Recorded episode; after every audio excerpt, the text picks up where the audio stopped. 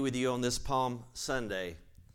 I want you to turn with me to Luke's Gospel and the 19th chapter. This is Palm Sunday, and so I wanted to share with you a passage of Scripture that records the triumphant entry of Jesus Christ into Jerusalem. We're in Luke's Gospel and the 19th chapter. Begin reading in verse 28. Now, he has just finished reading a, giving a parable to them, and it says, When he had said this, he went on ahead, going up to Jerusalem. And it came to pass, when he drew near to Bethphage and Bethany, at the mountain called Olivet, that he sent two of his disciples, saying, Go into the village opposite you, where as you enter you will find a colt tied on which no one has ever sat. Loose it and bring it here. And if anyone asks you, Why are you loosing it? Thus shall you say to him, Because the Lord has need of it. So those who were sent went their way and found it just as he said to them. But as they were loosing the colt, the owners of it said to them, Why are you loosing the colt? And they said, The Lord has need of him. And then they brought him to Jesus. And they threw their own clothes on the colt, and they set Jesus on him. And as he went, many spread their clothes on the road. Then, as he was now drawing near the descent of the Mount of Olives, the whole multitude of the disciples began to rejoice and praise God with a loud voice for all the mighty works which they had seen, saying, Blessed is the King who comes in the name of the Lord, peace in heaven and glory in the highest. And some of the Pharisees called to him from the crowd, Teacher, rebuke your disciples. But he answered and said to them, I tell you that if these should keep silent, the stones would immediately cry out. Now, as he drew near, he saw the city and wept over it, saying, If you had known, even you, especially in this your day, the things that make for your peace, but now they are hidden from your eyes. For days will come upon you when your enemies will build an embankment around you, surround you, and close you in on every side, and level you and your children within you to the ground. And they will not leave in you one stone upon another, because you did not know the time of your visitation. I want to speak to you on this Palm Sunday on a subject entitled, Don't Miss Your Day. Let's pray. Father in heaven, May the words of my mouth and the meditation of my heart be acceptable in your sight. I ask for your anointing to preach the word of God. Open our eyes to behold wonderful things from your law. In Jesus' name, amen. Now, we open up here uh, in Luke 19, but I want to give you a little bit of context. This was no ordinary day. The prophet Malachi had, promised, had prophesied that John the Baptist, the messenger, would come to prepare the way of the Lord. And in Malachi, it says, The Lord will suddenly come into his temple. Zechariah had prophesied that the Lord would come riding in on a donkey. In the ninth chapter of Daniel, Daniel was given a prophecy. He was given a word from the angel Gabriel, and he was told that there would be these 70 weeks determined upon the people of Israel. And for exactly 483 years after the commandment came to restore Jerusalem from King Artaxerxes, the Lord came precisely to present himself to the nation of Israel on the 10th day of the month Nisan, where the lambs were to be presented for the Passover. Now, this is Passover season, and there were many people in Jerusalem to celebrate the Passover feast. And here Christ is presenting himself, and we're going to look at him commissioning the donkey. But I want you to keep in mind that, uh, that this is an important time period, that uh, the historian Josephus recorded that not this particular Passover, but one uh, close by, that there were nearly 256,000 lambs that were slaughtered for the Passover. So, uh, assuming there were about 10 people per lamb, which was common in that time, we're talking about almost 2 million people were in this little small uh, space of real estate. Can you imagine that? Two, 2 million people had come to Jerusalem to celebrate the Passover. And so uh, there's this throng of people. There's always this great uh, political zeal, this messianic fervor that would be in the minds and the hearts of the people. They're expecting the Messiah to come to deliver them. Uh, the Romans who were occupying Israel, they were on edge, always wondering if there would be a political uh, uprising. the Pharisees were terrified uh, because they didn't want anything uh, to, to disrupt their power. They didn't want any revolt against Rome because then it would be they could possibly be removed from power, and that's all they were concerned with was, was uh, self-preservation. And so uh, Christ is coming. Uh, the city's packed with people, and so he's presenting himself. Now it says that he uh, he, he came to Bethphage and Bethany. Now they are roughly about two miles from Jerusalem. He has finally come to the, the apex or the zenith of his ministry. His hour was upon him. The, the, the very reason that he came to earth was to die on Calvary's cross. It wasn't simply to do miracles, it wasn't simply to teach kingdom concepts or principles. He came to die on Calvary's cross. He came to die on Passover. And that's why the timing of this is, is very important. Now, it says when he came near that he gave some instructions when he came to the, uh, the Mount of Olives. And he sent two of his disciples. Now, we're not told which two they are. Perhaps it was Peter and John. We don't really know. But he sent two of his disciples, and we see here the omniscience of the Lord Jesus Christ. He says, I want you to go into this village opposite you. Uh, most commentators believe it was probably Bethphage because Bethany was where he would often resort. That's where Mary, his friends uh, Mary, Martha, and Lazarus lived, were in Bethany and he would spend the night there on, on this particular uh, night too. But he says, Go into the village. He says, You're going to find a colt tied.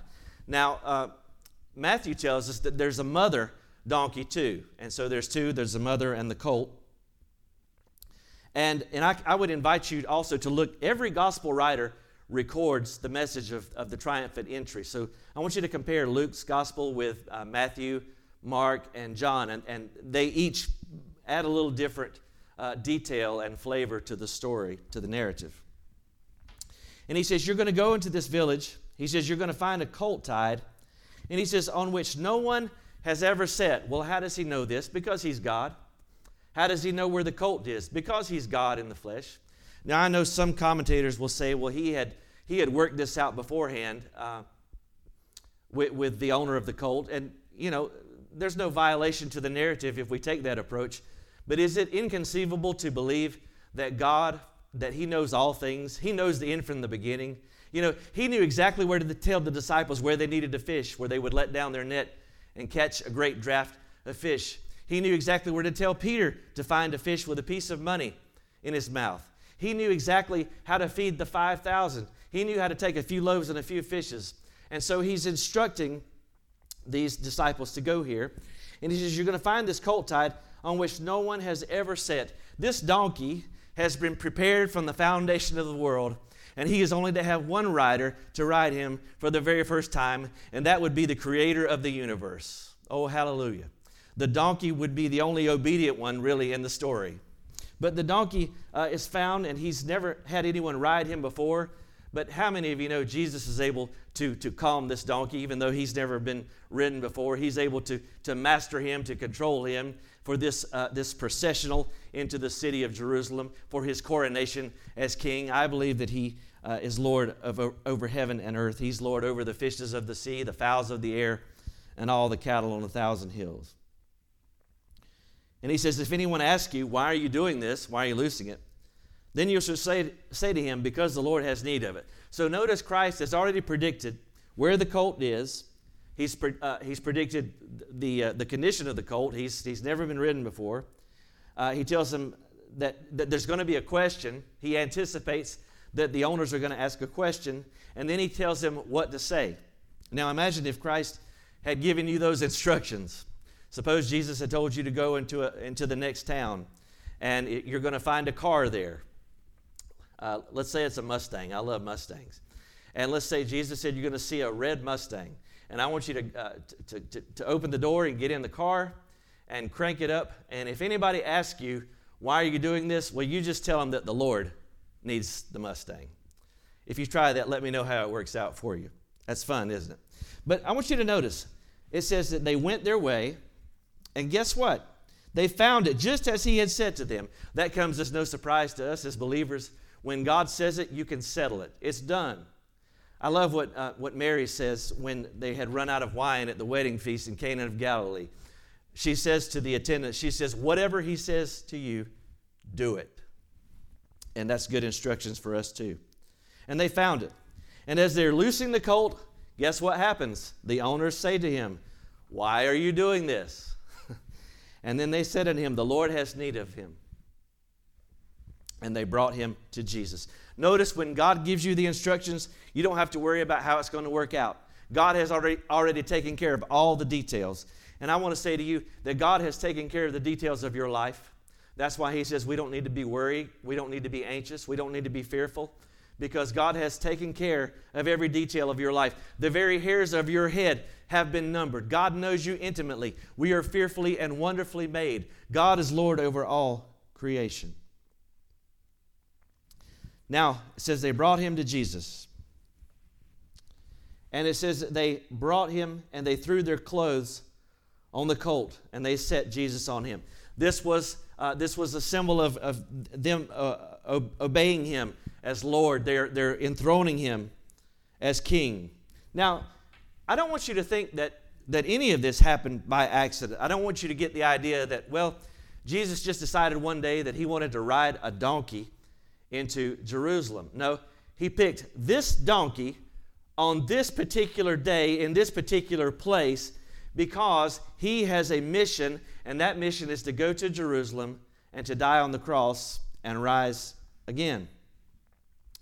And this was predicted by Zechariah. If you want to look in your Bible, I'm not going to flip back there. I've got it printed out here on a sheet for me. But in Zechariah 9 9, it says, Rejoice greatly O daughter of Zion. Shout, O daughter of Jerusalem. Behold, your king is coming to you. He is just and having salvation, lowly and riding on a donkey, a colt, the foal of a donkey. Now, uh, some might say, well, uh, why is he riding a donkey? Now, there is biblical precedent for kings riding donkeys.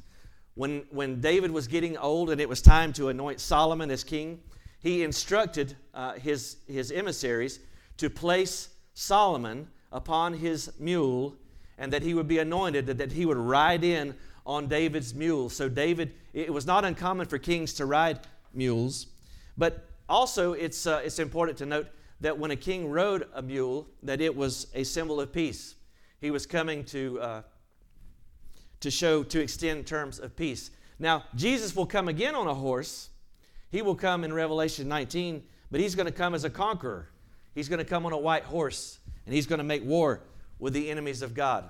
But this time he comes as a king of peace and he will be rejected.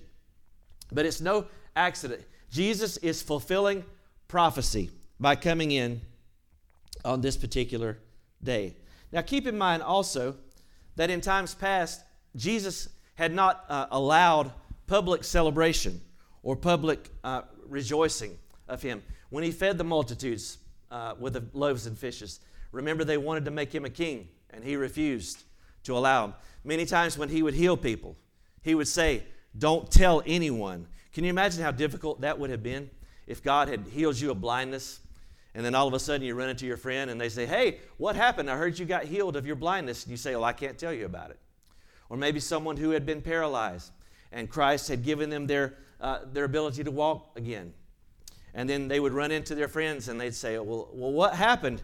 And you would say, Well, I can't tell you. That would have been tough. But the reason Jesus discouraged people from publicly uh, t- talking about him is because he did not want to incite the anger of the religious people of that day until it was the proper time. You see, Jesus was supposed to die on Passover uh, on this particular time because he is the Lamb of God. And this was the only time. There were many times where the scripture says uh, that people tried to kill him, but his hour had not yet come. And so God did not allow this to happen. But now he allows uh, people to publicly worship him. He's making the, uh, the unmistakable entry into the city as a fulfillment of biblical prophecy. Now, Luke doesn't tell us about the palm branches, but we know that palm branches also uh, were strewn in the way, and that's why it's called Palm Sunday. The palm branches to represent the, uh, the coming, the anticipation of royalty. And they spread their clothes. Now it says, as he was drawing near the descent of the Mount of Olives, the whole multitude of the disciples began to rejoice and praise God with a loud voice. Let me say that again. They praised God with a loud voice. This is the quietest world you'll ever live in. If you go to heaven, the people are rejoicing, the angels are rejoicing and praising God.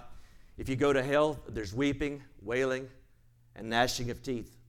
They praised God with a loud voice. They glorified God. And notice what they said. They said, Blessed is the King who comes in the name of the Lord. Peace in heaven and glory in the highest. Now we know they're quoting from Psalm 118. Now Matthew tells us also that they're crying, Hosanna, literally in the Hebrew, Yashana, which means save us now. They're saying, Save us now. And they also call him Son of David, which is a messianic title. They're saying, Son of David, save us now. Son of David, Hosanna, Yashana, save us now. Blessed is he who comes in the name of the Lord. They're quoting Psalm 118. Now, here the irony is they say peace in heaven. Now, when Luke opens this gospel and there is the multitude of the heavenly host, what do they say? Peace on earth and goodwill toward men. But now they can only say peace in heaven because they would reject their Messiah. Right now, there is a conflict between the kingdom of God and the kingdom of darkness. The only way to have peace with God is through the Lord Jesus Christ now. We now have peace with God through the atonement which we have received through the Lord Jesus Christ. And so they're quoting Psalm 118. And no doubt they envision that Jesus is going to march into Jerusalem and that he is going to deliver them from Rome. They want a Messiah, but they don't want a Savior. They want a political deliverer, but they don't want to be delivered from their real problem, which is the, the domination and the dominion of sin. Now, we've seen the presentation, we've seen the, uh, the coronation, the celebration. Now we see the consternation. Notice it says in verse 39 that some of the Pharisees called to him from the crowd and said, Teacher, rebuke your disciples. Now, why? I think it's funny. They realize the situation is out of hand. Uh, many commentators believe there was probably 100,000 people who were chanting out, Hosanna to the Son of David. Blessed is he who comes in the name of the Lord. The Pharisees knew they were totally out of control, and so all they could do was call on Jesus to try to, to, to try to settle them down. But that didn't work. They understood that the people were quoting Psalm 118. They understood that, G- that Jesus was being coronated as king, and indeed, he is King of kings and Lord of lords. But Jesus answered them, and he said, I tell you, if these should hold their peace, the rocks would cry out. That's amazing. He said, if they would hold their peace, if they would be silent, the rocks would cry out. If the crowds had completely stopped praising God, and by the way, Israel has been silent now for almost 2,000 years. They've not been praising their Messiah. But if they had kept quiet that day, it would have been the earth's first rock concert. Sorry, I couldn't resist. But Jesus said the rocks would cry out. Now, hang on this for just a moment. I'm going to come back to it at the end of this discourse. God has created all of creation to praise and glorify Him. We were created to give God glory and to, to praise and adore Him and to magnify Him and to glorify Him with our lives. It says in verse 41 Now, as He drew near, as one more word about the Pharisees, by the way, these guys that are so upset. The Pharisees, and you can read about this in Matthew 26, the Pharisees had initially planned to kill Jesus after the feast. They did not want an uproar. They wanted him dead, but they weren't going to try to kill him uh, during the feast because a lot of people were following him.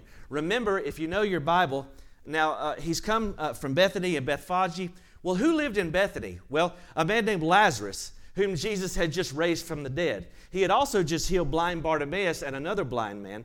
And so, uh, no doubt, the people are there not only because of Jesus, but because of the miracles that he's done. After all, here's a man who has power over death. Jesus has raised Lazarus from the dead. And so they fully expect that he's going to come in and he is going to take over. But the Pharisees couldn't kill him because it wasn't time for him to die after the Passover like they wanted to. Jesus was going to die precisely on the 14th day of the month of Nisan. He was presented on the 10th day, Palm Sunday, and he would die on the 14th day. He would die on Passover. Now, as Jesus gets near to the city, must have been a breathtaking view. Scripture says that he wept. He wept over the city. Notice the stark contrast. The crowds are rejoicing, they are hailing him, they are so happy. They're saying, Hosanna, Yashana. Blessed is he who comes in the name of the Lord. Save us, O God. They're happy. The Pharisees are miserable, but aren't they always? But Jesus is weeping. Why does he weep? Well, the text is going to tell us. Now, one thing about this, this is the second time that Jesus, the scripture says that Jesus wept. The first time is when Lazarus uh, died. But this is a different Greek word here that's used. The word is klaio. Klaio, to weep. But this means to wail aloud rather than to cry silently. Literally, Jesus was sobbing over Jerusalem. Now, why is Jesus sobbing while the crowds are rejoicing? Well, let me su- suggest some answers for you. He's looking around. First of all, he's looking back. He's looking back at the failure of Israel as a nation to recognize their Messiah. Time and time again, God had given them opportunity, all the way from the, fir- the earliest days in Egypt to coming out, wandering in the wilderness, to coming into the promised land, to being carried away captive in Babylon. And now, finally, they're missing their true visitation from God. The day spring from on high has come to them. He's looking back. He's also looking at the religious leaders. We're not going to get to this today, but the next thing that happens after Jesus uh, rides in on the donkey is he goes into the temple and he cleanses the temple because it has become utterly corrupt and morally bankrupt. And he also curses the fig tree, which represents Israel and their religious system. So he weeps over the, the condition of the temple of God. But also, he weeps about the future. He looks forward. Because he's God, he knows exactly what's going to happen. And notice what he says several things are going to happen. He says, Your enemies will come upon you, they will build an embankment around you, they'll surround you, they'll close you in on every side, they'll level you and your children within you to the ground, and they will not leave in you one stone upon another because you did not know the time of your visitation. Jesus is seeing into the future, and he knows that in 70 AD, the Roman Emperor Titus would come in. He would siege, he would, he would surround the nation of Israel for over 100, I think it's over 150 days. They would march in. A lot of the people would die of starvation. But there would be almost 600,000 Jews that would die in this siege. Over half a million of the Israelites would die. The temple would be destroyed. Not one stone would be left upon another. Don't miss this. Remember earlier, Jesus said, if they hold their peace, the rocks would cry out. The rocks did cry out. The stones were thrown down from the temple, and they stood as a witness that Israel had rejected their Messiah. The rocks did cry out. So, what is the application for us? Well, there's a lot of applications that we can draw. There's a lot of inferences here. But I want you to understand, first of all, that the Lord came, He presented Himself in this particular time period in accordance with biblical prophecy. I didn't say much about Daniel's prophecy, I, did, I said a little bit about it. But he came just as Malachi had predicted toward into his holy temple. Just as Zechariah had prophesied, he comes in riding on a donkey. And just as the, Daniel, the prophet Daniel had foretold, that 483 years from the, uh, the precise time that the, de- the decree was made to rebuild Jerusalem, that Jesus Christ presents himself to his people on the 10th day of Nisan in this year. Bible prophecy will be fulfilled. And I want to say this to you just as every prophecy concerning Jesus' first advent, just as every prophecy concerning the crucifixion and the resurrection, and even this Palm Sunday, was fulfilled in precise detail, the Lord will come again. Now, we don't have a specific day like Daniel did. We, we, we are told that no man knows the day or the hour, but the Lord is coming again. And I believe it's sooner than many of us might think. We can see the signs all around us that Bible prophecy is being fulfilled. And the Lord is going to come again. And only those that are ready will go with him in the rapture. Those that are not ready, those who don't know the Lord, they will be left behind to suffer the awful horrors of the tribulation. But I want to say to you this even, even if you don't live to see the return of Jesus in your lifetime, your life and my life is a vapor. We're here for a little time and then we vanish away. The coronavirus may not get us, but one day we're going to leave this world, either by way of rapture or by way of death. And the question will be Did you realize your day of visitation? You know, the Bible never promises us tomorrow. God never says tomorrow, get right with God. The invitation is always today. So I want to ask you today don't miss the day of your visitation. Don't miss the window of opportunity because as every day goes by, the window of opportunity narrows. It gets narrower and narrower. And one day, the door will be shut and there will be no more opportunity. It'll be too late. I want to implore you today if you don't know Jesus Christ as your Lord and Savior, I want you to come, I want you to just humbly ask Him. You know, it's not complicated. One of my favorite prayers in the scripture is prayed by a man, and he simply says, God be merciful unto me, a sinner. You don't have to be, it doesn't have to be complicated. You don't have to go through a 12 step program to get right with God, wherever you are. You don't have to be in a church building. You can call on God wherever you're watching this right now. So I'm going to lead you in a prayer. If you don't know Jesus as your Savior, if you're fearful, if you're wondering, you know, what's going to happen? Well, we, we're instructed just to live one day at a time. And I'm going to be praying for you.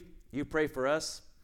The church doors may be closed, but the church is alive and well. Let's don't miss what God is speaking to us in these last days. If you don't know the Lord as your Savior, pray this prayer with me.